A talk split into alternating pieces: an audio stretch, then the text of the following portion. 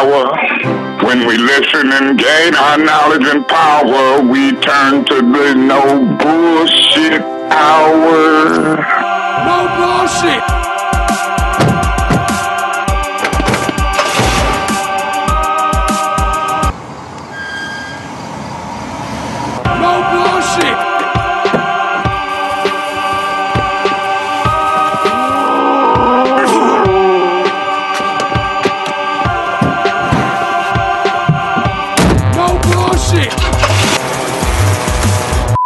Let's just did breaking news. Dub or bullshit. Dub or bullshit. No bullshit.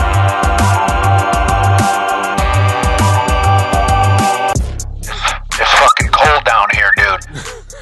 It's colder than Ted Cruz's bedroom. telling you right now. Now the Florida power went out. What a weasel.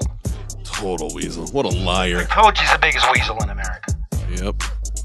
L Y I N apostrophe. Lion Flying Ted. Karen, hi, babe. How are you?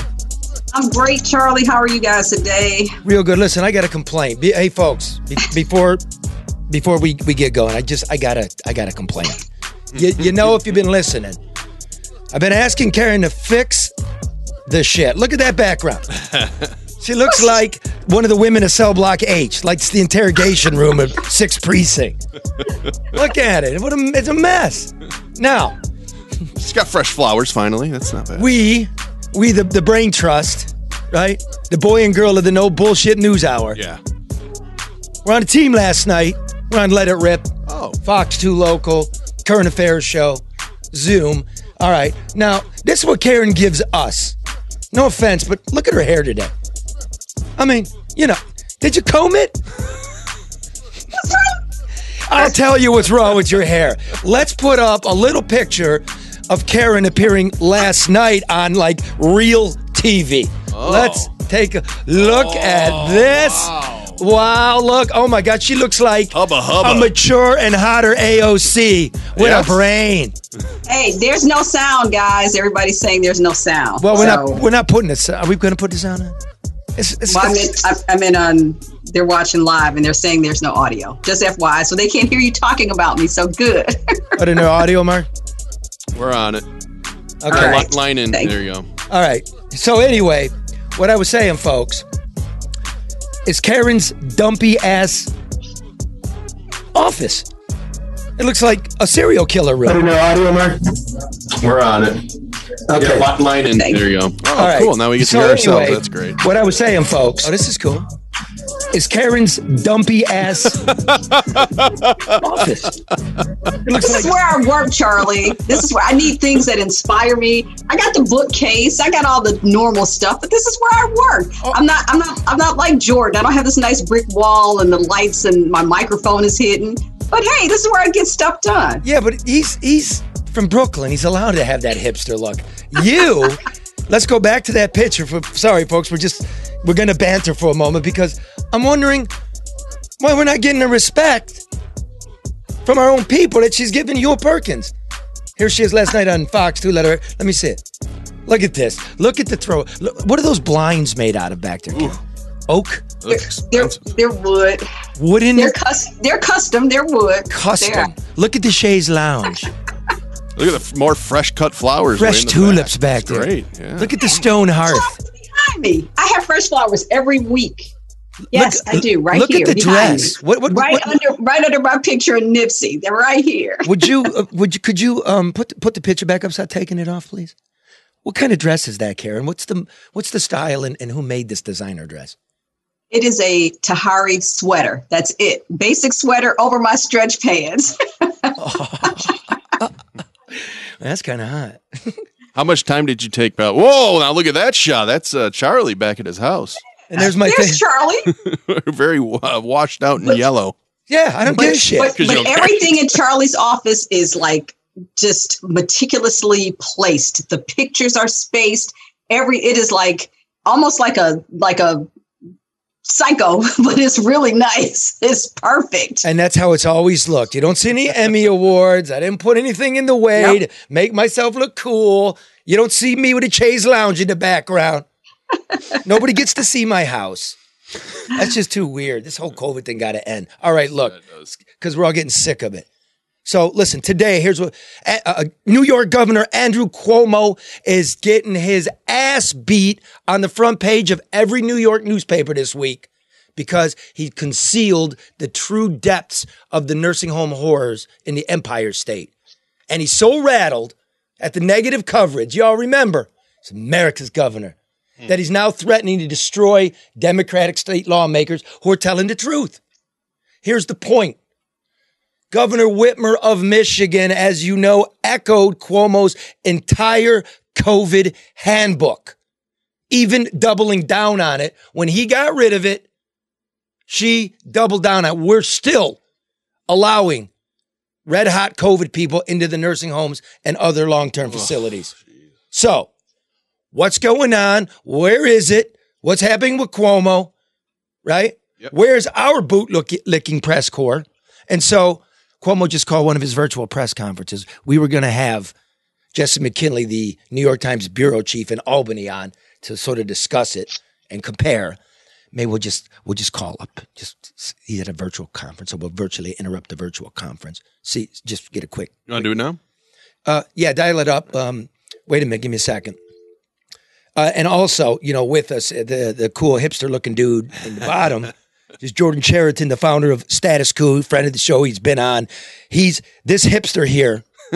He's not. He's just a good soul, but you deserve it with the fucking testicles hanging behind you. Look at that. Look at that. You look like you're in Karen's bathroom. What's what, what's going on? Karen has testicles in her bathroom. This is the brand. This is I the sure brand new so. studio, and I will tell you, it's fake brick, Karen. Oh, okay. Well, that makes me feel better. It's sort of like the, it's sort of like the Flint uh, um, legal case. It's fake and falling apart. A facade. It's a facade.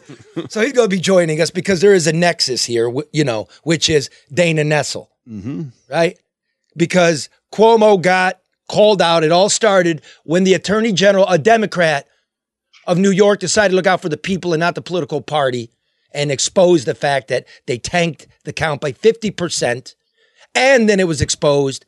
One of his right hand people, one of his chief advisors, called all the Democrats on a conference call and apologized for tanking the numbers because they didn't want Trump using it as a football. They quote, froze, froze, froze. When does that happen here? Which part?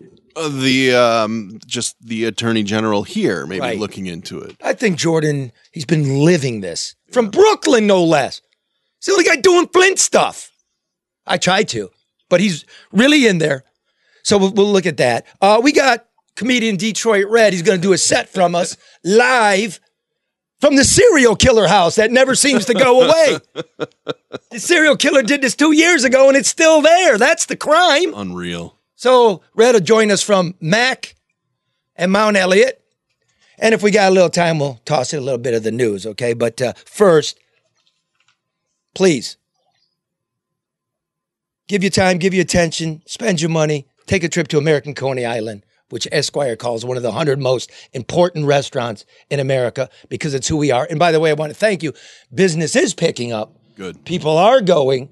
The Coney kits at American Coney. Dot, what is it? What is it? AmericanConey.com, right?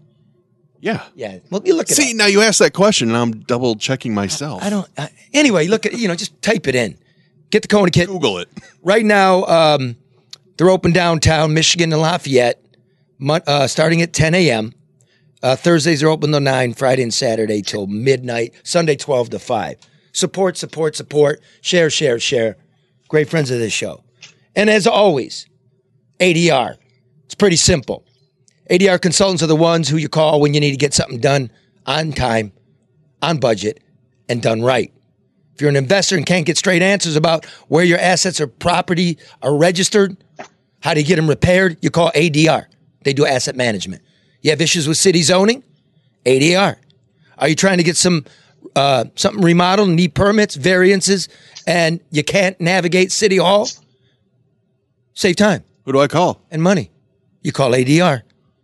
Construction, deconstruction, demolition, rehabilitation, project management, owner representative services, technology deployments. Think of all that. They do everything.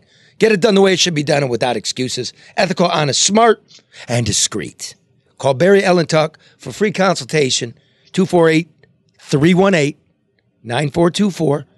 It's on our website. You're going to need it at some point. Mention the NBN and tell him you need him to fix your shit. So, what are you making of this Cuomo shit, Karen? You know, Charlie, as we kind of touched on a little bit last night, people have to understand that politics is pretty much all about the politician. And I'm saying that because the art of public service has all but been lost. And so, from a, a strategy standpoint, information is packaged, it's presented, and at some point it becomes performative, all to the benefit of the elected official. Um, everybody's thinking about their next campaign. Everybody's thinking about you know their their sound bites, uh, and and that's and, and it's to the it's to the disadvantage of the people that um, are, are looking to them for solutions and for answers and for leadership. Okay. So, okay. So, yeah. so what do you mean? I mean that the information that you get isn't always accurate, and it's presented to you for the purpose of making the person presenting the information look good. Okay. So, How's so, so, like, what are you saying? I'm saying that the information that is presented to voters, to the community, to the public, is not always what's going on. So, what do you mean? I mean, I, I hear you. I mean, we have. I, I mean, we have no idea what's really going on. They lied. That's that's that's it. We're we're we're we're lied to. We're misled, uh, and if not necessarily intentionally, we are done so um, from an abstract perspective, just from not being told the truth. They're fucking lying. That's, that's it. For those that don't know, explain exactly what Cuomo did. Okay. Here's what we go. Cuomo was the first guy issued a directive. It goes like this because the hospitals are going to overflow, right? Yes. With COVID people. What are we going to do with them? We're going to put them on that boat we sent to New York City? Are they going to put them in the Javits Center? Or are we going to write an executive order that says even if these old people are still radioactive, right? They haven't tested negative, they go back to the nursing home, right? With the caveat if if you can isolate them. Problem with that is nobody turned down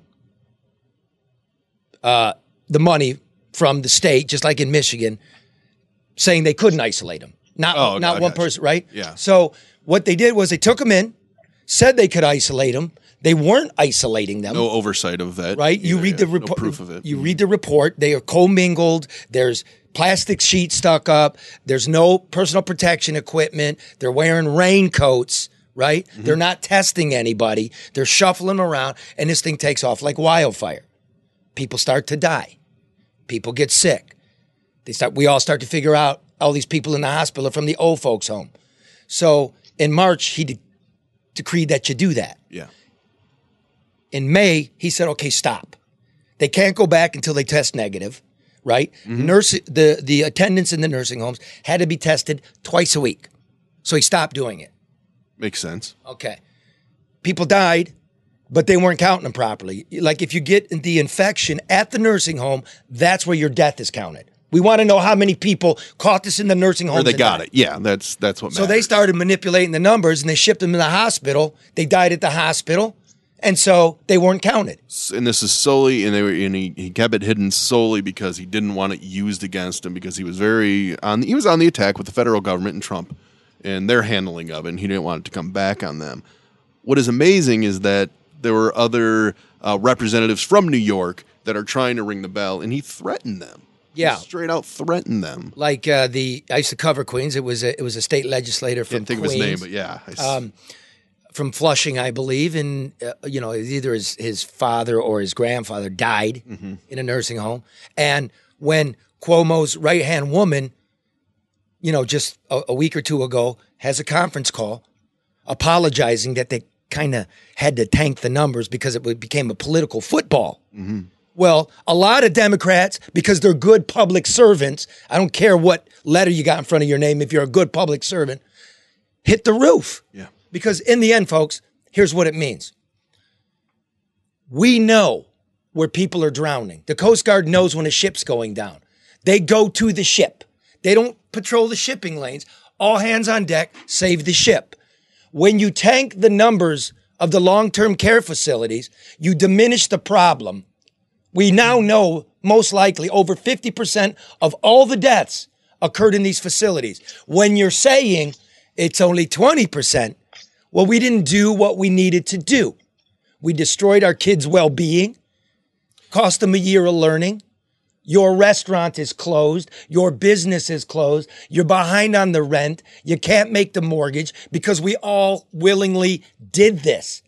And now it comes out you were fucking lying. Did they, along the lines, because we've seen it here uh, in Michigan with the vital records review, and they would update deaths. Did New York ever do that to your knowledge? What, do the, the vital record? They've been doing that I- I every don't- week. Like, I always go like this I know what I know, yeah, and I try not to report, you know, gotcha. in Okay. other jurisdictions unless I'm like like Jordan, unless I'm involved with it. So I do know politically what's going on in New York. I know the regulations. I know the dates. I know the Attorney General's report, Mm-hmm. but I don't know the specificity of the vital records. search. So let's go to Michigan for a minute. yes. Because Well, Charlie, can I just mention something? Go on, Jordan.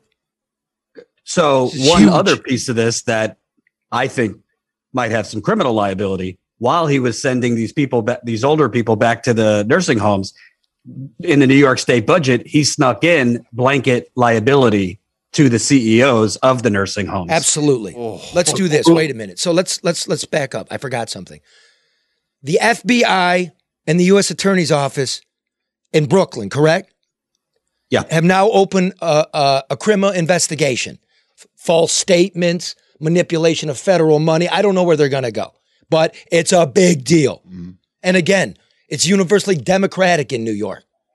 Here, we're getting a pile of shit. So what Jordan said is correct. Before Cuomo issued the executive order that you must take them back. Yeah. First, they got a piece of legislation through that gave blanket amnesty, liability amnesty to nursing home corporations. These are for profit corporations. In Michigan, we copied all of it. We gave Whitmer, before she issued any order of any substance about the nursing homes, it was Executive Order 2020 30. Wow. Executive Order 2020 50 is the one that says you, you know, take them back. So there's 20 executive orders in between that. This was a hustle. Now, Charlie, there was also one, the amnesty executive order that uh, you know pr- provided protection for the uh, these facilities as well. So it, it eliminated their liability. And it should be noted that when the Supreme Court struck down her executive orders, the legislature did pass legislation and she signed it, giving healthcare providers, which include the nursing homes, almost almost universal blanket liability. It's got to be gross negligence, meaning you meant to do it. Yeah. Now, here's the thing. You're out there. Listen, folks, we got to get together. We got to be together. Forget the political parties. I like her. My sister in law goes, I know Cuomo lied, but I like him. Yeah. And I love her and she's really smart, but I'm disappointed. Hold him to account. In Michigan, in Michigan, we didn't even keep track of cases of COVID in the nursing homes until June. We didn't keep track of deaths until July.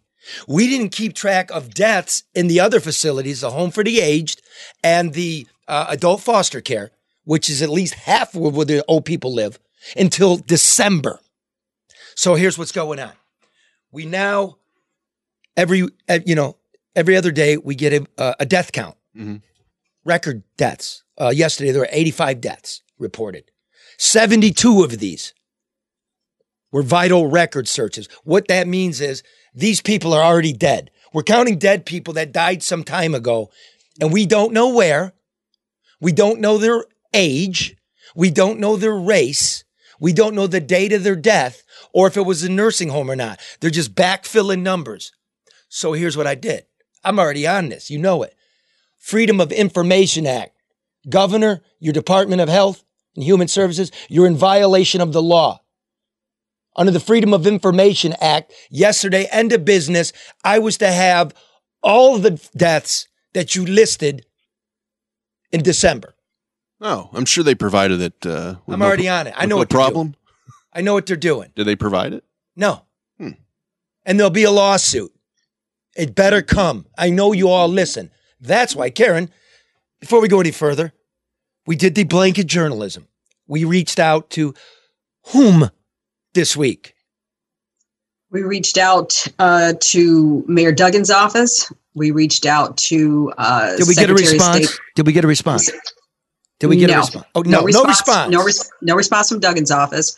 We reached out to Jocelyn Benson's office of Secretary of State.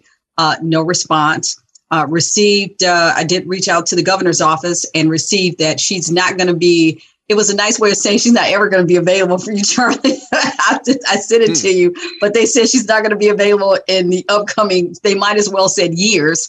Um, and Wait, let's then, time, time out there. and, Not and me, Nessel.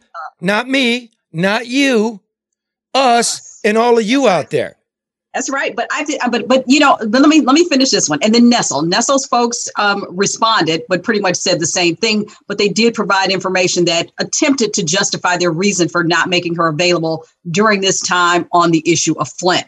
But let me let me say this: as an elected official, as a public servant, you owe it to the community and the people that you represent to be accessible. Whether you're taking a hit or whether you're taking a pat on the back, you owe it to people to to be accessible and answer questions. Now, being on the other, having been on the other side, I can tell you right now, they do not want to answer the questions that they know that you will pose to them, Charlie, for which they do not want to a- provide answers. That's because, folks, this is uh, look, it's next week's news today. We've been telling you, I told you all, we're all a community on this. I told you in May that Whitmer was going to get nailed for this, that it was going to be her legacy and the biggest disgrace of her administration. And here it comes as she's hiding. And everybody, look, all of you out there in the press doing the softball. It's not good. I do get notes from people call me a jackass, but you don't really think I'm a jackass. You're like, she followed CDC guidance. I respect you for asking the question. Read the New York Attorney General's report. Same thing Cuomo said. The Attorney General, independent voice, said that's nonsense. You didn't. And there's a whole appendix. Whitmer didn't either. What the CDC said was one, separate staff if you're going to handle COVID patients, right? Yeah. Two, you got to have personal protection equipment so you don't cross contaminate. So the, the, the lunch lady at school doesn't go to each classroom and carry it around. Two different milk ladies, right, with gloves and masks on. We didn't have that. We picked the worst nursing homes to do this in. We incentivized it with money. If you do take them, I'll give you $5,000 a bed and $200 a day. That's what we did. CDC said, test your staff. We didn't begin testing our staff in this state until July. It was over. The big one. She never put that in an executive order. Remember the weasel from uh, the guy that ran Health and Human Services that snuck out of town Oh yeah, yeah. hmm a week before this report from New York lands? You got to be outraged. They did not follow protocol, folks. You've heard it on this program. It really seems that you know we have this uh, three-headed three-headed hydra here in the state: uh, the governor, the attorney general, and the secretary of state. Right? They they appear to be very very tight. Um, I don't know what the makeup is in New York State. I know the attorney general's Democrat. Obviously, Cuomo is, and she did the right thing and looked into this. Do you ever feel like that would happen here in this state? Well, here's what we're going to do. And I, I, I want to call Jesse before I get into Jordan. This is going to give you a window. Going to give you a window into how this works, this state, this party. Again, hey, Jordan, you know me pretty well. Do I got any love for what the Snyder administration did? No, Am I working my ass off to bring them to justice? absolutely. We uh, talk about it all the time. Shit, man. You know, Bush and the invasion of Iraq was criminal. Like, I, I don't give it. Do us right. Look at Texas. But she has the power. She, the attorney general Nessel, she has the power to really make it right. Of course. You- Look, by, she- the, by the way, Charlie, uh, you know, I see Gretchen, Governor Whitmer, Attorney General Nessel, and Secretary of State uh, Benson. They seem not to have uh, time to be available for you, but I see them all the time on CNN On national. for, soft, for softball uh, interviews. Uh, you know, as leaders of the resistance against Trump. So I think it's interesting that they won't speak with real journalists, but they will go on CNN to raise their national profile. word them up. And again, you know, people I respect, and there are some real fucking reporters around. Joel Kurth from Bridge, right? His crew. Paul Egan at the Free Press. Yeah. They've n- mm-hmm. never gotten to have a serious sit down discussion. It's not personal. It's you're being played out there. Look, you can be upset and still vote for the person, but do me a favor. Hold them accountable because I'm involved too. I'm giving you the real facts. Remember this the legislature, when they got their power back, passed a bunch of legislation, including, hey, COVID only buildings to put, pe- not, not wings, not plastic sheets. Doesn't work. We know that now. She vetoed it and hmm. said there's no evidence that the plastic sheet bit was any wor- could is any worse or better than a separate building. It's intuitive, though. Well, of course there's no data because you I purposely didn't collect it.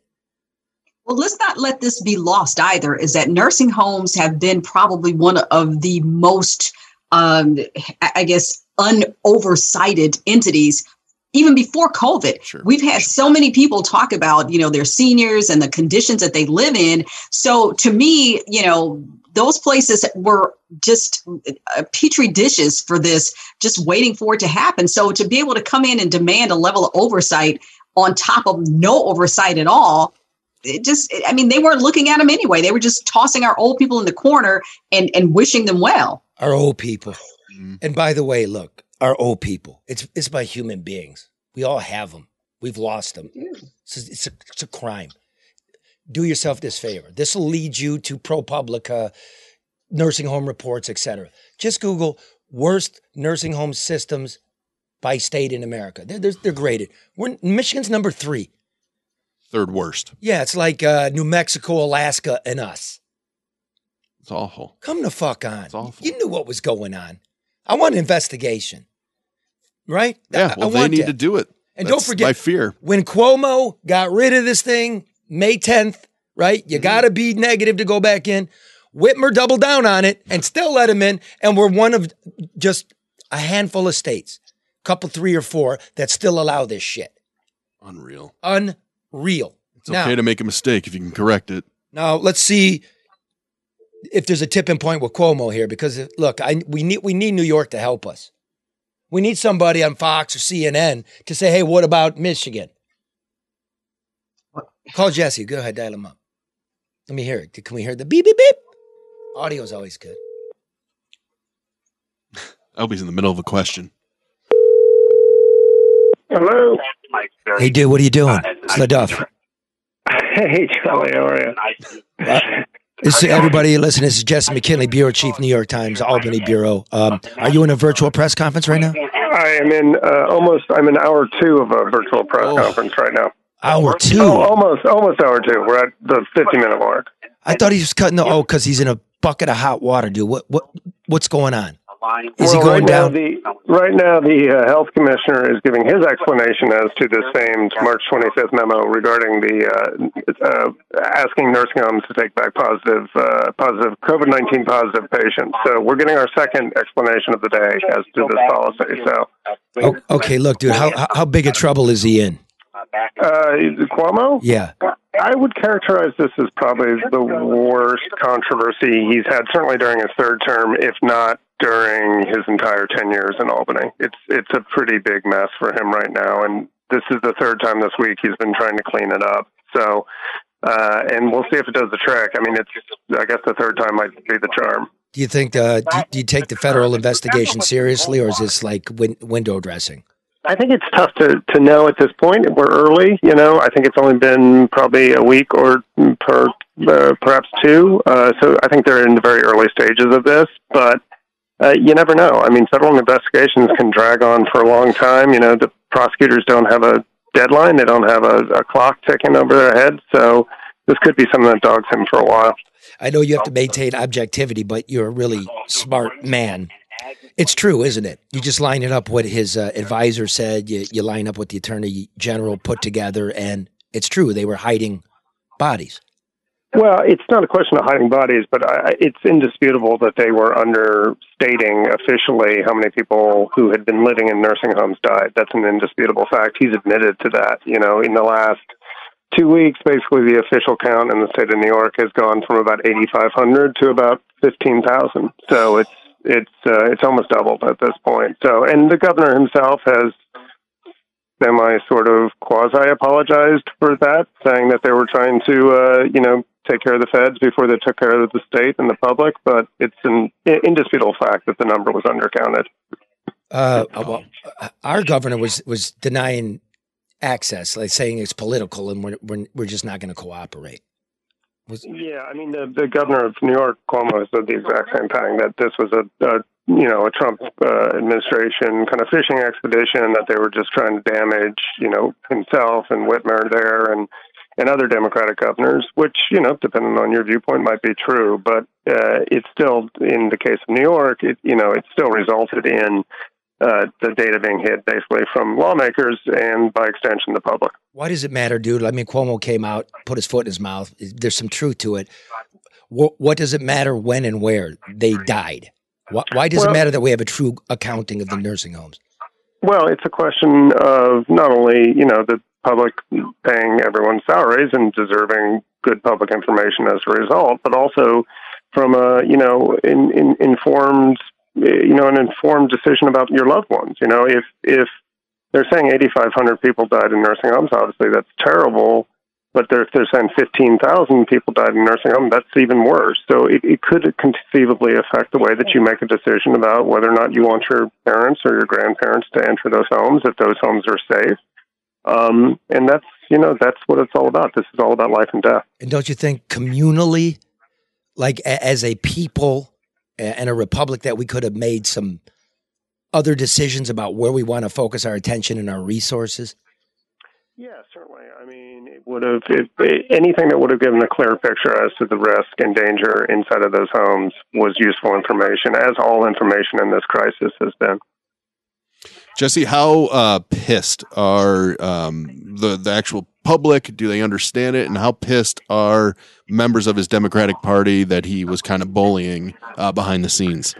I, I think pretty pretty angry. I mean, I, I, you know, they are moving to strip him of powers in the Senate, which is the upper chamber here. The Assembly seems to be a little bit more on the fence about it, but you know, his dressing down a, a lawmaker in public last uh, on Wednesday, two days ago, was not was not well received. You know, other Democrats are upset about this. They feel it was inappropriate. And Ron Kim, the assemblyman in question, went on the View, you know, a couple hours ago and and said, "Look, he's an abuser," and and that sort of language is yeah. is is you know, I, there were people that agreed with that sort of language. That you know, in a day and age in which we are reckoning as to the way we deal with each other, personally, politically, socially, that to call up and scream at someone like that who is an elected lawmaker is not appropriate. And I um, want to just move it to another direction, which is you were no softball through this whole year. Really, really good, really solid work. Um, do you think the press corps, the media, has some blame at its feet here in terms of the the fawning coverage, the the Cuomo brothers yucking it up? Uh, um, you know what I mean? Did did he? He won a fucking Emmy for God's sakes for these press conferences. Well, you know, I, I think that I'll defend the press because I think the press has been tough on Cuomo and, tough on a lot of people. I, I do certainly think that the governor got good reviews from a lot of quarters, and that gave him a lot of confidence to go on his brother's program and and you know and have a moment there. Uh, but you know, look, in all things coronavirus, there are going to be critiques and justifiable critiques of of all of us, you know, of the media, of politicians, of of residents, of nursing homes, of you know Ted Cruz flying off to Cancun. I mean, there are going to be there are going to be critiques, uh, plenty of critiques to go around. But I, I think at the heart of the matter, what you're talking about uh, with Governor Cuomo is a question of credibility and whether or not he's been telling people the truth. And, and I think that's that's where this crisis has come from. But what does this do for his credibility going forward? So now he's coming back and saying, okay, well, we didn't tell you everything up front. We didn't tell you the truth. What does this do for his character, his integ- integrity, and his believability uh, from here on out? Well, I think he's trying to salvage it as we speak on my laptop, not five feet away. You know, he's he's he's he's working to try to make it seem as though he has been telling the truth, and that you know that that that he is to still be believed, and that these decisions he made reg- regarding withholding data were were justifiable in the moment in the fog of war. Uh, but once again, I, I don't I don't get the sense that uh, that that explanation is nec- is necessarily is necessarily being bought by the general public. But on the other hand, we haven't seen polling on it, you know, blah blah blah. But you know, just um, just the general sense that I get is that that has not yet done the trick. Give me a quick answer here. Do you- does the state health department, Department of Health, issue backdated deaths like weekly or bi-weekly? That's a great. That's a great question. I think they have been trying to update data, you know, with presumed deaths and things like that. But uh, you know, th- uh, that is a good question that I don't have a good answer for. You know, I think that they have been trying to update their data. And look, there is in, in the Department of Health defense, a lot of this data was was shoddy. It was incomplete. It was coming in wrongly formatted. It was coming in from you know 600 homes in the state of New York. It's a lot of work. I get it, you know, but uh, at the end of the day, eh, you know, the job of government is to do that work, you know, and to give us the data and give us the, you know, give us the the truth and the facts so that we can make decisions. Um, Charlie, I love you to death. I got to jump because the governor's back on. Okay, one more real quick. Listen, Yeah, yeah. our governor followed the exact playbook. Our press corps is pretty soft. Can you at least embed it somewhere in your soul to, to take a look or or think about the same thing going on in Michigan, but we don't have any attention? Anytime I can get to Detroit, I will. Let me just end it on that. Anytime. Call but me I, later. But I, but I got to sleep on your couch, Charlie. That's the deal. Next to the dog. All right. Thanks, guys. All right, bye. Jesse McKinley, bureau chief, New York Times. Do people like Cuomo and Ted Cruz just get off because they say they made poor decisions? Uh, I mean, is that okay? And does that become okay because people, whether it's your sister in law or other voters, like them? And it, it becomes, all right, we'll forgive them. It seems to be it seems to be the case in this country, right? Uh, Mulligan. But stop treating us like we're just idiots. Nobody believes Ted Cruz was just accompanying his kids down there and coming right back. And to believe that this was okay because of the fog of war is absolutely ludicrous. Because if you thought it was okay, you're not going to dress down a fellow politician uh, live on TV or behind the scenes. It's just, we're not, the public is not dumb. No. And I think I think it also goes both in Michigan and New York to people need to realize these are machine towns. I mean, Yes. with this in the news with Cuomo, more stuff is coming out. More people are coming out of the woodwork explaining how he's threatened them. He's threatened them politically. He's bullied them. Same thing goes on in Michigan and many other uh, states because uh, Karen mentioned we're so void of public servants. These people are trying to move up the political ladder so they won't come out, or they're deathly afraid to come out against Cuomo or Whitmer in this case. So uh, It's the- Cuomo it's is your the homecoming float. political boss. It's high school. It's the homecoming float. I'm trying to get up to the higher tiers. I want to wear the tiara. Man, what about us? I'm not afraid. You're not afraid. Jordan, you worked at NBC, MSNBC, Fox, I think, the Young Turks. Now you're doing your own because we both see it. Oh, I got the hell out of there be- exactly because of this. Like, Yeah. you, you know, like in 10 years, like you'd be a big wig at 60 minutes or something if you wanted, but it's not going to get us there. Don't hate us. We're trying. And let me say about Ted Cruz. Mm-hmm. Basically, here's what happened if you didn't hear. The power grid went down in, in Texas because it got cold and they didn't invest in the infrastructure. So Ted, Ted, the leader, gets on an airplane with his family to go to Cancun to ride it out. I don't blame him for being able to afford that. Send your girls. I'd be proud if I could send my girls and say, darlings, go have fun. Daddy's got work to do. He got he's got people to help. Mm-hmm. But you then you're lying and saying I was just chaperoning. You're hiding behind a girl. And then it- Charlie, this this this to me was a, a- a prime example of the disconnect that so many people that are holding elected positions have with the very people that they represent. When you hear arguments about whether $600 is too much money to give to people to help them over, and pe- the people that are representing people have no idea how the average American lives and how so many Americans struggle. You're right. Ted Cruz shouldn't be penalized for being able to afford for his family to get up and go anywhere. That's not the issue. The issue is is that he went with them. That's the problem. And then lied. That is a major problem. and then lied. Text then messages about come out that you know they were planning a long boozy weekend. Mm-hmm. That's what he he was. Now here's the, here's where it's news. It's bullshit. It's, it's a bullshit story. Why does it get as much attention as much on CNN today as as Cuomo? They're not even comparable. No. But here's what I do know. I, I cover Texas a lot. I covered this country a lot. California, New York, Michigan. So what was it? About I don't know. I, I haven't been reading on Ted Cruz.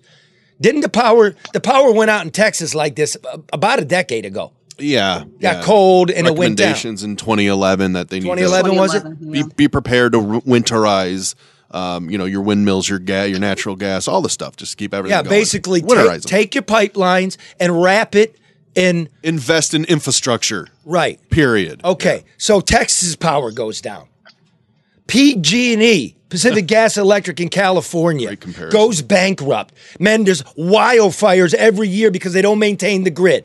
Power lines fall down. Trees in the power lines. They light forests on fire. In Michigan, you know we've been doing DTE. You fart and the power goes out. Mm-hmm. What do they have in common? They're all for profit utilities, right? Yeah. As are the nursing homes. So they don't put money into the infrastructure, they put it into shareholders' pockets. So, am I a socialist? No. Am I a crony capitalist? No. The government is there to regulate some things healthcare, roads, the utilities. If you think just turning it over to Wall Street is the answer, you're nuts, right? But to nationalize everything, you're nuts. We're just greedy fucking people.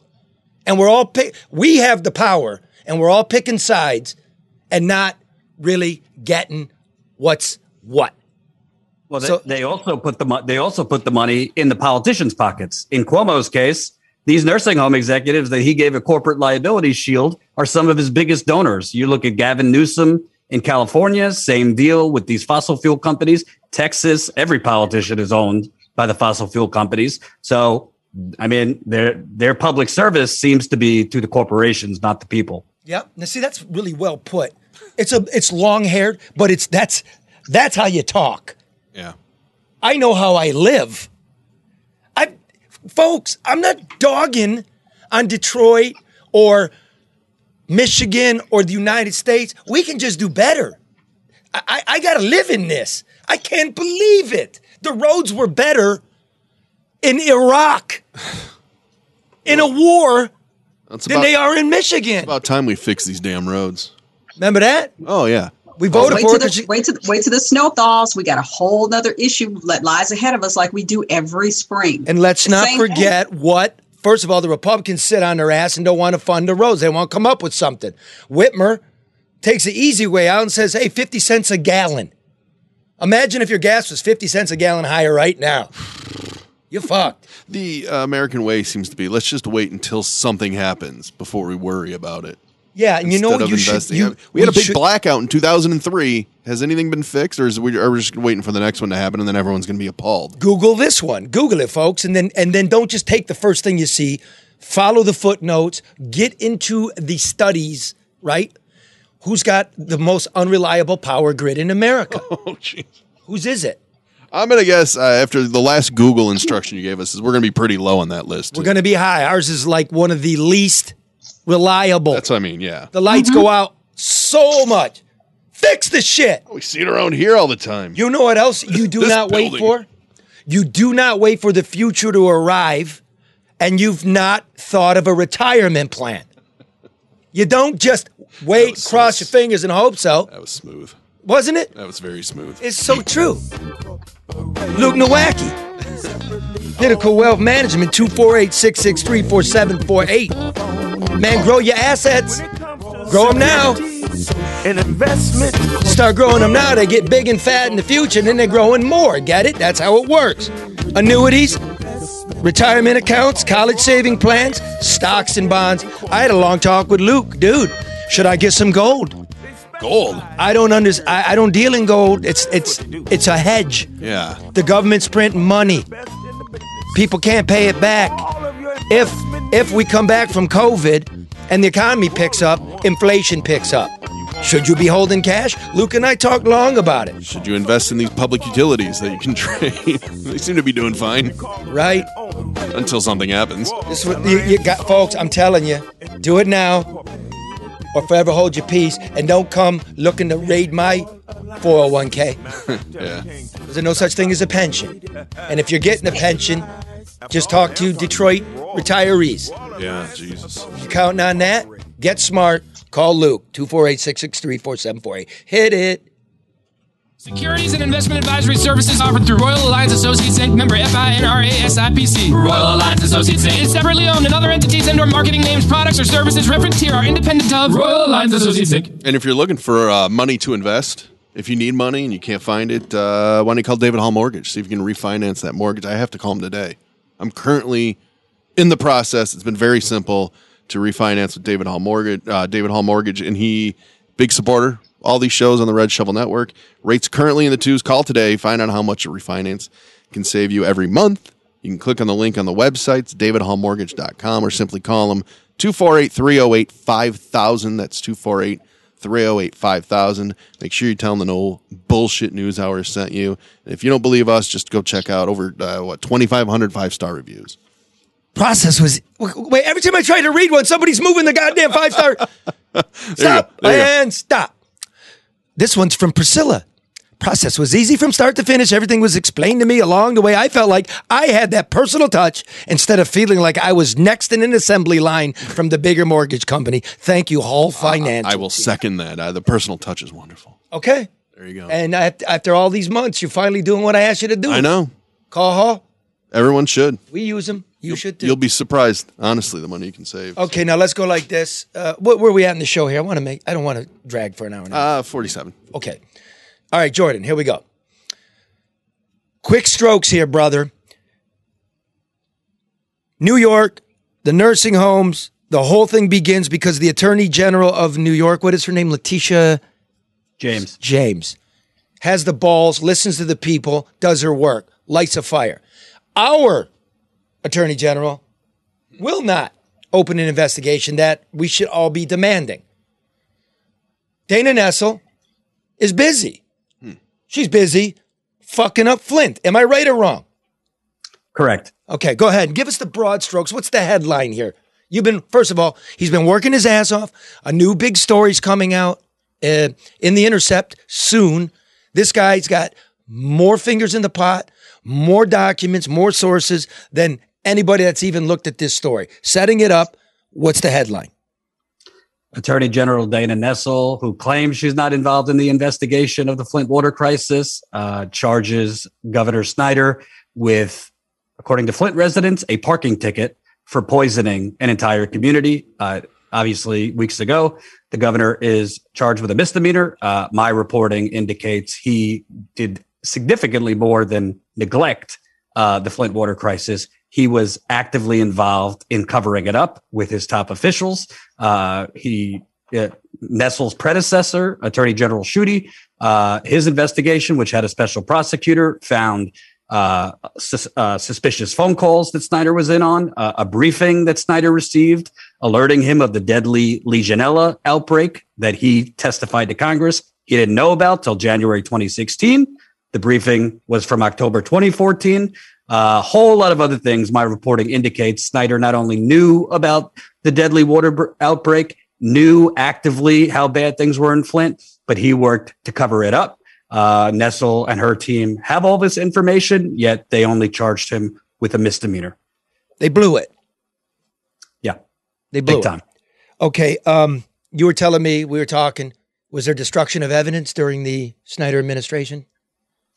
I'm working on a follow up on that, but my reporting indicates there was destruction of evidence, hiding of evidence, and uh, you, you know, an open question as to whether the governor himself uh, was involved in it and knew about it. But his right hand man, Richard Baird, who, you know, interestingly enough, was just charged with extortion, uh, obstruction of justice, perjury, misconduct in office.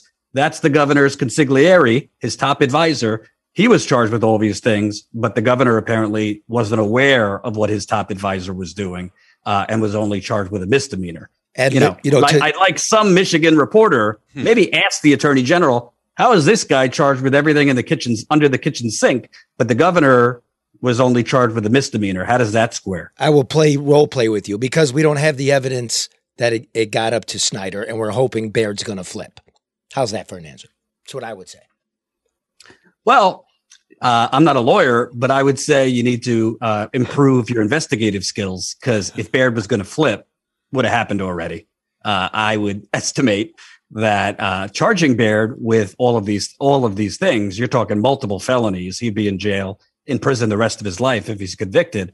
Uh, if he hasn't flipped by now, I think you're gonna have a tough time flipping him. Who knows? Uh, maybe maybe they're smarter than we are, Charlie. But the point is, my reporting indicates had his one investigation under a previous attorney general, and I'm no Schuette fanboy, but previous attorney general, our my reporting, you've independently confirmed this. They were going after Snyder for involuntary manslaughter before they were canned. That's a fact. By Nessel. It's a fact. Involuntary manslaughter. They weren't ready to charge, but that's what they were. That's what they were building towards. They saw evidence of misconduct in office, this uh, misdemeanor, neglect of duty, and enough to go upwards towards involuntary manslaughter. That is one one set of investigators. We're talking former FBI. We're talking retired judges. Uh, you know, Wayne County prosecutors. How do they how do they have enough evidence for that?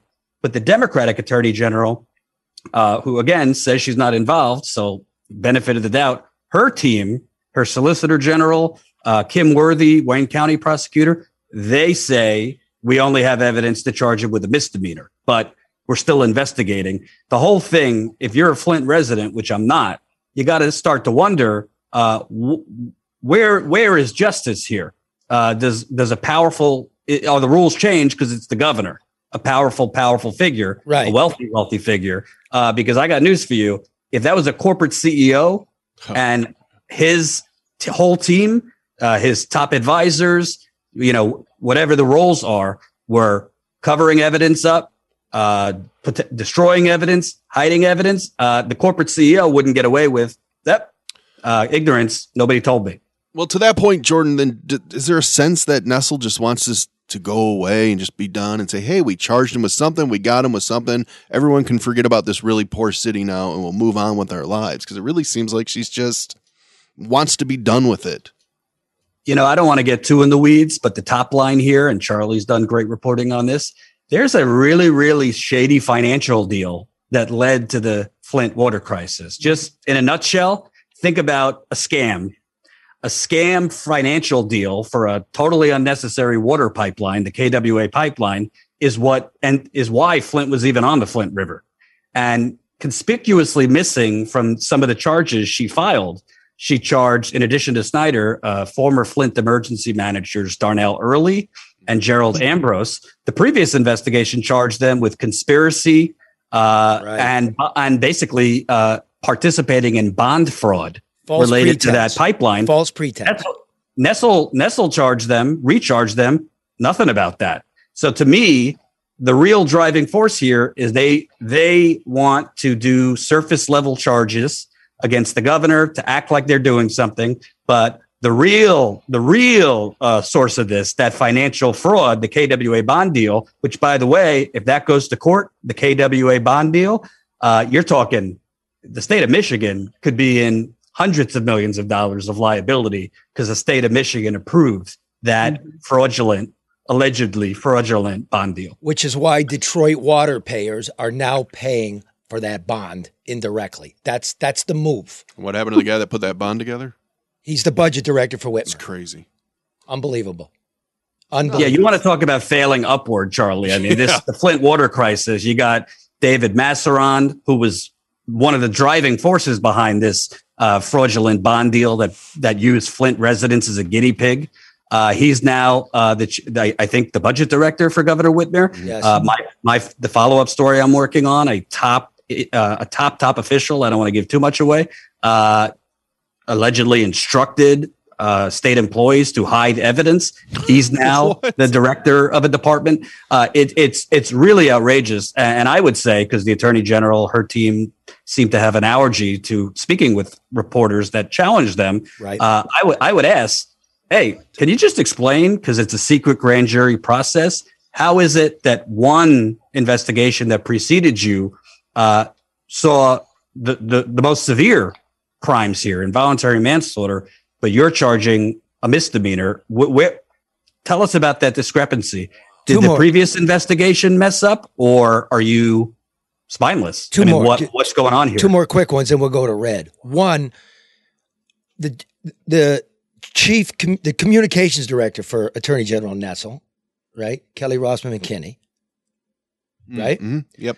Um, wh- what was her role in Flint? So this is a scandal, but in a nutshell, she was actively involved in PR, damage control, uh, communications for Governor Snyder, his chief of staff, his whole administration. It was depicted as, oh, she just picked up the phone when they called.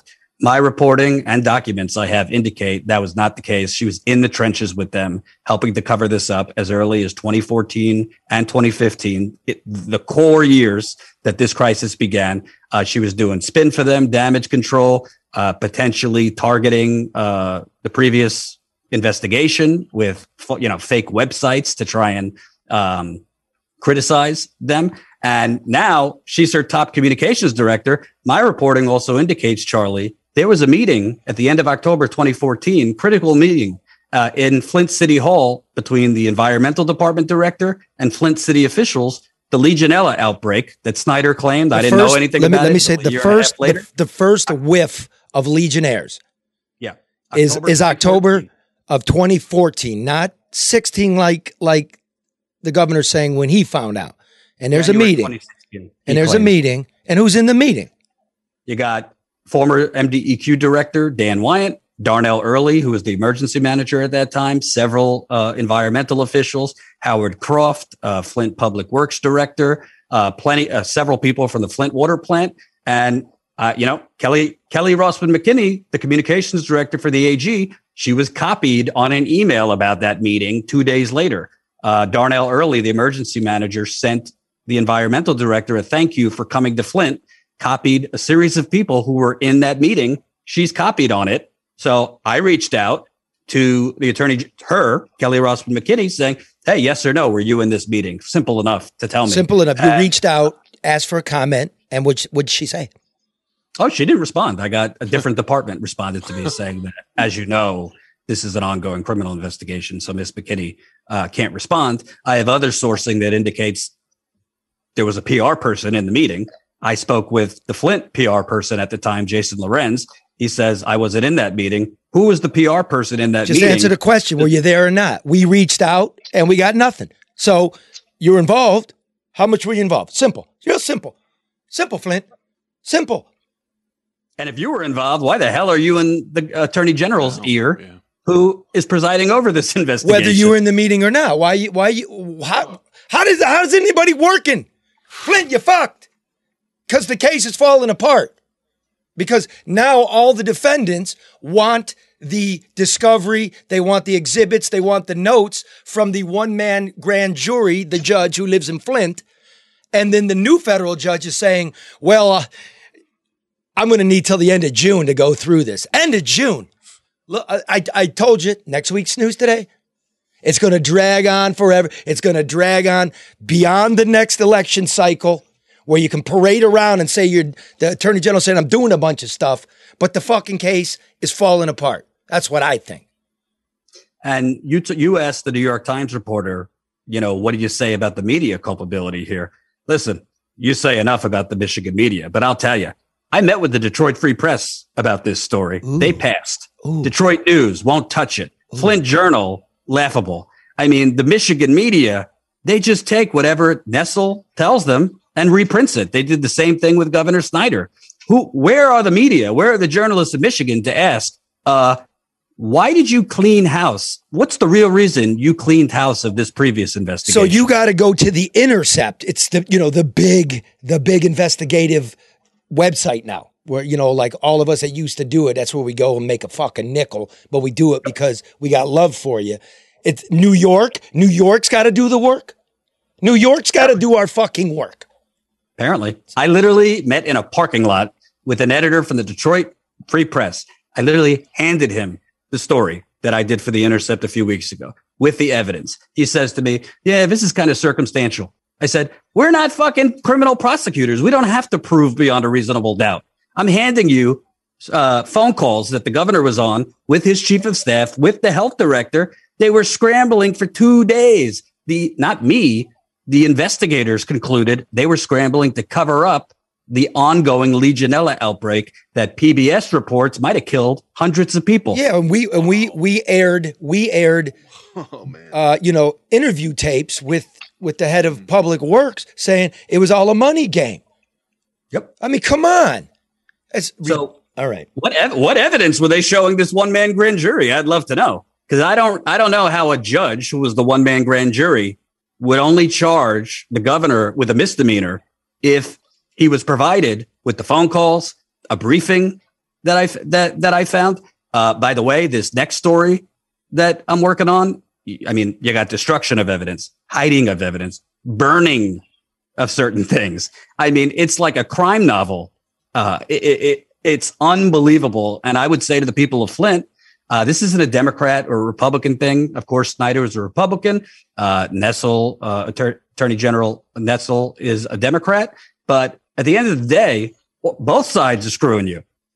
Um, and And- it's, it's, it's really, I, I don't know if this is incompetence or something worse, but To be determined. When is your piece coming out in the Intercept? We're shooting for next week. Okay, next week we'll let everybody know. Uh, Jordan Chariton, founder of Status Coup. You find him on YouTube. Just plug in Status Coup.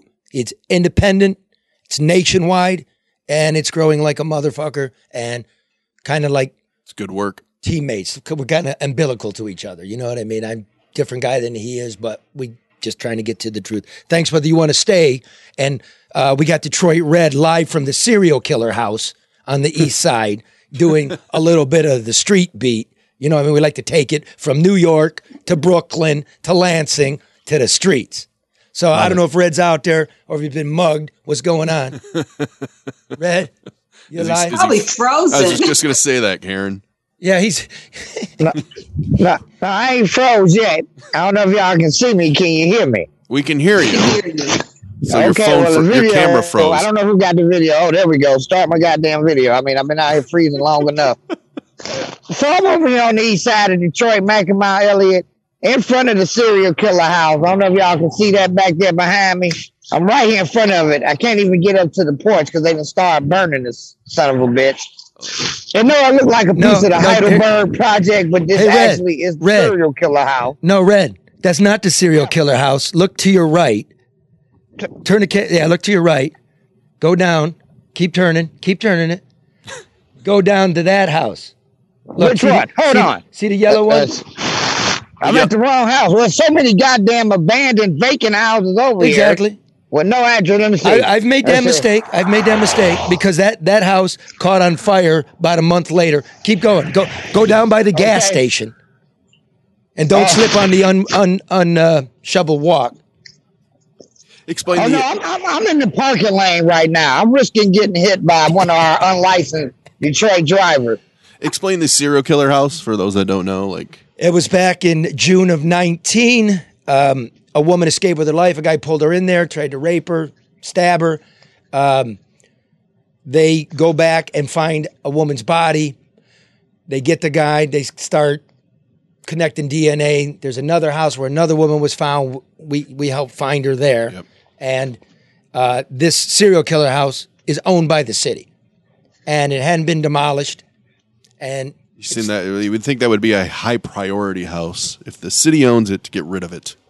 well, If if for nothing other than the symbolism of it. th- this is the this is the funny part about this house. As you see, Yep, exactly. they got it boarded up. In the back there, it says "Love You" in spray paint on the boards. What I'm trying to figure out is how did we pay all this money to demolition houses, but yet we can't get rid of this goddamn house? Yep. which is associated with women getting killed. So I've come to find out here in the Detroit area, the reason crime probably is so high. Well, the prosecutor said it couldn't be towed down because they were gathering evidence. That was over two years ago. What evidence are you trying to gather? Which leads me to believe the reason we can't get no murder solved in here is because it takes two years to gather evidence from a crime scene. Plus, you know, people shoot up in that thing and everything. I mean, that thing was open for months. See, but the city, as I'm told, they, they had the ability for more than a year to tear it down and didn't. And then after we shamed them, they finally went.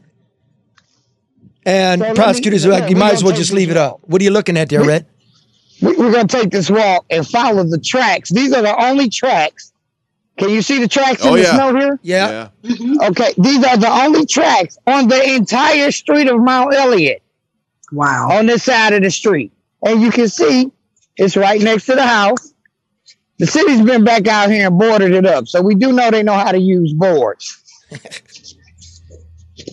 Thank God, because they don't know how to use asphalt to clean up and cover Watch, no watch damn out from potholes. around that corner because one time um, I saw a guy shitting and another time a dog came out. Which was worse? It does look like Dog. there's plenty tracks back here. Oh yeah, they they've been back here. Be careful, Red. Oh, look here. If I disappear, at least you know where the hell I'm at. at the infamous serial killer house that's been over two years getting broke down. It looks like they Uh, missed a this is few the open windows. garage. Oh boy. Yep, that's that's the Oh, junkie garage. Now, this is the funny part. They got more trash dumpsters in this garage than I do in my on my whole block. I might have to come back over here at night and help them get rid of that. Yeah. So, Red, let me ask you. uh, Look, I, I want help me here, right? Look, I put this on Facebook the other day. Uh, a guy named Dewan Knighton was arrested uh, last Thursday night in Detroit, right, for the mu- mutilation of Kayla Pierce. She's from Livingston County. Now, they arrested him and they found her dismembered body tossed in the backyard. Right? He was charged with concealing her death and tampering with evidence and dismembering a body. Right? They're waiting for an autopsy to see if it was murder, but they got to let the parts thaw out. Long story short, five thousand dollar bond. What? Five thousand bucks. Five thousand? I mean, at the very least, there was a dismembered body on his property. or Right. wherever he But, re- but remember, here. that's, that's 10%. That may not necessarily be 5000 cash. That may be 10%. No, it was fifty thousand at ten percent, so it's five thousand bucks. Yeah. He needs five thousand bucks. Now my thing So is, listen, go ahead, this Red. is my whole thing. You get five thousand dollars for a DUI. I know people with gun charges that's got a, a, a higher bond than this guy who went and apparently thought somewhere it was a good idea to dismember an entire human being. Okay, this don't even make sense. People go, maybe he panicked. I'm like, for twelve hours, where he's sawing a body apart. No, you don't know. Come on. So look, I, I'm getting this, bro. I'm getting the man. Hey, look at you shitting on Detroit. You're so negative, man. I, I don't like you anymore. And I'm thinking, well, you know, what if he made five thousand dollars and moved in next to you? What if that was your daughter? Hell no. I don't want listen, if you got the a mindset to dismember an entire body, a human body, we ain't talking about a deer, a pig, a cow. We talking about a human being. Your crazy ass need to be locked up. You can't live next to me. I got enough things to worry about whether or not you're gonna panic and trip and come over and just cut me up one day and throw me out in the backyard. I can't believe he was offered bond at all. That, that's what I'm saying. But see, that's all that Corona COVID service. You can pretty much get away with dismemberment now and be back out of jail because they scared you're gonna die from COVID. How about we, you know, that there's that's all in the news. Here's one in Detroit, you know, like uh, a guy who's got a record for, you know, heroin possession and, and firearms, like gets the COVID release, shoots his girlfriend and her mom. A rapist is let out of the county jail who goes on to rape three more women by knife point. in Philadelphia. We're not alone. In Philly, uh, a guy, you know, he's a, habitual robber and stuff like that, right? He's robbery, B and E. They caught him driving around with the body parts in his fucking truck. Oh God. They let him out under COVID. So I'm like this. Yeah, I, you know, talking to the prosecutors and stuff. There's that whole bail reform movement, right? No cash bail. I'm, I'm like this. If you're a drunk driver, you shouldn't be doing no 90 days because you don't got the money. You're a deadbeat dad. What's he doing in there? Yeah. You know what I mean? Yeah. You you got traffic tickets. You're driving on no plates. Come on. You got crack on you. Bullshit. But you're supposed to be in fucking incarcerated when you're hacking people up, raping people, pointing guns at people. This is a problem. A big problem. And- to the individual that said that you're shitting on Detroit, I want to personally tell that individual, I live in Detroit. This house is less than a mile from my home. Okay? It ain't Charlie that's shitting on Detroit. It's Detroit shitting on Detroit.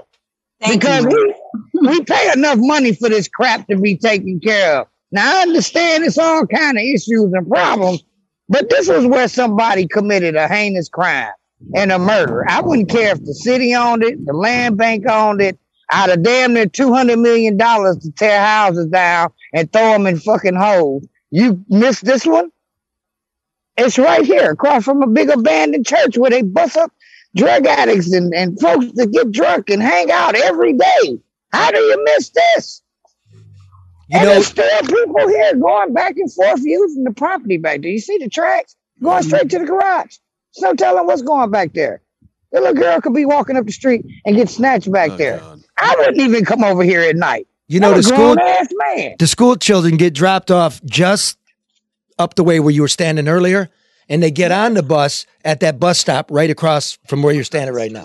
Yep. Children, children.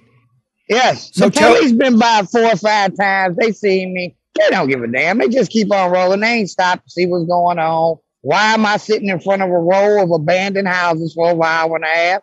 It's pretty much like the pothole. Just keep riding over it and pretty much they might disappear. Well, I don't expect the police to be Yeah, stopping people and asking them what to do. None of their business if you're not doing anything. So that When you're in front of a serial killer house, though, wouldn't you think they'd want to know? Well, maybe if they maybe because you know you look a little I shady. got one for the prosecutor. you're you're collecting evidence, right? Where's it taped off at? I don't, who's 'Cause coming they're here collecting evidence? They're not. They're just full of more. Well, if the city would have got on in the first place, we wouldn't be in this no man's land. This is look here. Here's the thing. I'm not woke, folks. I'm not woke. Don't like that. I'm awoken.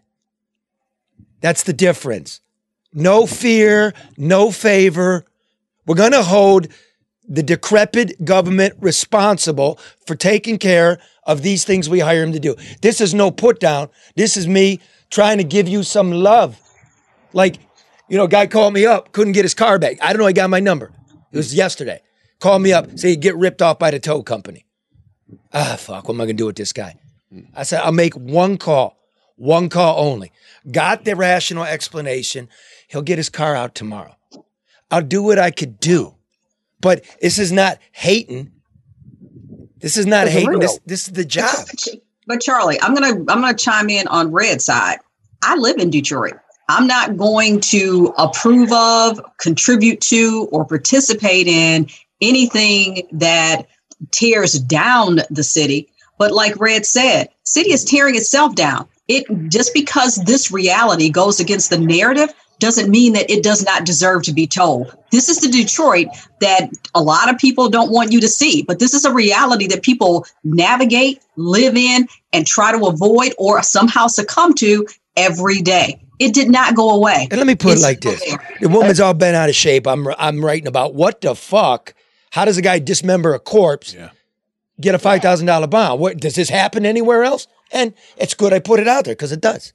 It's a national Matter of issue. fact, It doesn't make it Matter okay. of fact, didn't the dude, uh, I forget his name, just dismember and kill his wife years ago? Uh, uh, Steven Peterson, or what is his name? Oh, that guy from That- Grosse Pointe Park. What's that? Yeah, Bob yeah, Bashara. he Bob Bashara, wife He didn't dismember her though, did he? dismembered her. They stayed on his ass for like. You talking about you talking about Big Bob? Are you talking about that guy? Nah, we are No, we are throwing Bob, shit. We're this throwing. Scott Peterson. Peterson. That was his name. Scott oh, Peterson. Oh, yeah. California. And he yeah. cut his wife up. They Yeah, stayed on his head first until they found her. Then once he got locked up, there was no bond. Yeah. You, you here, buddy. Even if we ain't proved you murdered her, you definitely cut her the hell Well, up. make it fifty thousand. We in Detroit, I'm supposed to deal with Jeffrey Dahmer staying next door to me and hope he don't have a psychotic breakdown because you gave him a cheap ass. Or if he's hungry. Yeah. And to be fair, because Right. look, I tell you what, I got a sister. She got in a car with a dude. You know, my sister turned tricks. She wanted out of the car. The guy wouldn't let her out of the car. He doing 80. The brakes fail. She don't want to be in. She's abducted. She jumps out of the car and into a tree, and she's gone. This guy goes through, plows through somebody's garage. He runs off to Florida. Nothing. Nobody going to look for him. Nothing.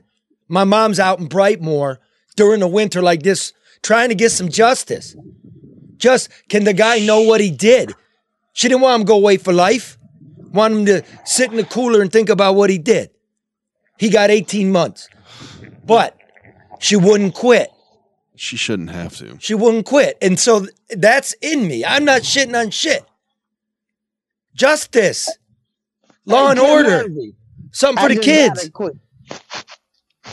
Kim Worthy, if you can waste all them taxpayer dollars to chase down Kwame, right or wrong, you can make sure that a guy that's around here dismembering folks and probably responsible for a few other things we don't know about yet can sit in jail until we find out if he committed a murder. It's bottom line. It just makes no sense. If the police can catch him, you can show in the hell hold him. Apples and oranges, man. You know, she got a job to do. Like, you spend the money if you got a corrupt politician. Period. Period. Mm-hmm. I'm for that. You But can, you can do all of it. again, you know, if the city doesn't let this thing sit so long, maybe it, I can understand now. Like, hey, might as well just leave it till you know we go to trial. Might as well. You've been letting it sit for fucking years. The city owns that house. Yeah. They own the house, and no excuse. None. So does that fall? Does that does that fall under proposal N for neighborhoods? Another two hundred fifty Thank billion you. dollars. Yeah, this, with the this- funny this contract. should be going in that 250 mil. Definitely. Well, Detroit's And capital right city. around the corner, there's a mini house. You know the tiny house crane? Oh, yeah. Right around the corner, there's a spanking brand new mini house. And I wonder if the lady would have put her mini house there if she knew right around the corner from her was a serial killer house. doesn't doesn't do much for the you know the, the comps in here. Property value, yeah. yeah, it does though, Ray. But that's another conversation because people keep saying who's who are they renting out and selling all of these high, overpriced places because there is a demographic that's intrigued by the quote unquote hood. They want to they want a touch of the inner city and you know the environment that they've read about. They want to be brave and come to Detroit. Oh. So that's another conversation. But yeah, that they're they're Well, that's another here's the conversation. deal. They gotta be brave. We can take the dude this this dismember people, take him out there and drop him off in the middle of Bloomfield Hill. Let him dismember a couple of people in the house and see how long that house stay up there. yeah, man, you know what? That's that. That's like uh, what is that? Uber Eats, right? we can give you some Uber D. We just drop off some serial killers and you and hack artists and like you know have him for a balloon party and stuff, and then send him on his way. I way. guess bond will be a little higher then. Oh, You want to turn to the neighborhood? Let me come dig up some of the street in front of your house. So a pothole is so big, a small Asian family can live in it, and then see how you like that. I can come to your house and bring you a touch of Detroit. You ain't got to move down here. If there's one thing I know about Red, nothing pisses him off more than potholes. I, you notice that? it always comes up, man. Listen, I didn't even drive one. over here. I hit the pothole at the end of my block and landed over here. You know what's funny about where this serial killer house is? It's a block, two blocks from the Heidelberg Project. Oh yeah, the Yeah, big, which- the big art installation, which basically took a band, a abandoned neighborhood and made it into a piece of art. And as you can see in the background, this thing's becoming Heidelberg Heights. So if you're going to go to the Heidelberg Project, just go to the corner of Mack and Mount Elliott and get a look at the serial killer house. It's a landmark now. Jesus. You you'll know it because it has the "Love You" spray painted on the boards that's covering up the window. So, Red, why don't you come up with a hashtag? Because now what you're going to do is have all the hipsters going to take selfies in front of the picture and post it on social media. So, what hashtag do they use? Stay the hell out. That's the hashtag they should use. Or hashtag. Uh, hell, I don't even know what the hashtag is. All right, here's the- That's here's- the hell you had. Here's the That's hashtag, brother. Here's the hashtag. Get in the car, get warm, get over here. Let's get the beer. There too. See you in a I'll mess minute. around and disappear in the serial killer house. I'm getting looks now. yeah, like- get out of They're there. like I'm one of the gentrifiers. Yeah, they're like, "What's this My- white dude my doing here?" practice ain't showing enough over here on Mack. We are wearing. You are wearing a hat like my mom wears. I mean, it is an Avon hat. Love you, dude. Love you too. See you in a Later. bit. Be careful, Red. Remember, This people. is- oh, I'm about to be running to the car. Here we go. I'm running to the Don't car. slip. They didn't shovel the walk. They can Don't get through the city. fall. Oh, he's in Don't the street. Yeah, Fast and as if I Red's hurt run. myself, I sure the hell can't sue this broke ass city. All right, folks, that's the show program. Thank you, Jess McKinley, New York Times, Jordan Chariton, Status Coup. As always, comedian Detroit Red. This generation's Dick Gregory. Remember, you, you deserve more. Ask for it. Demand it. Try to love one another. See you, Karen. See you guys. Mark, Mannequin Joe, next week.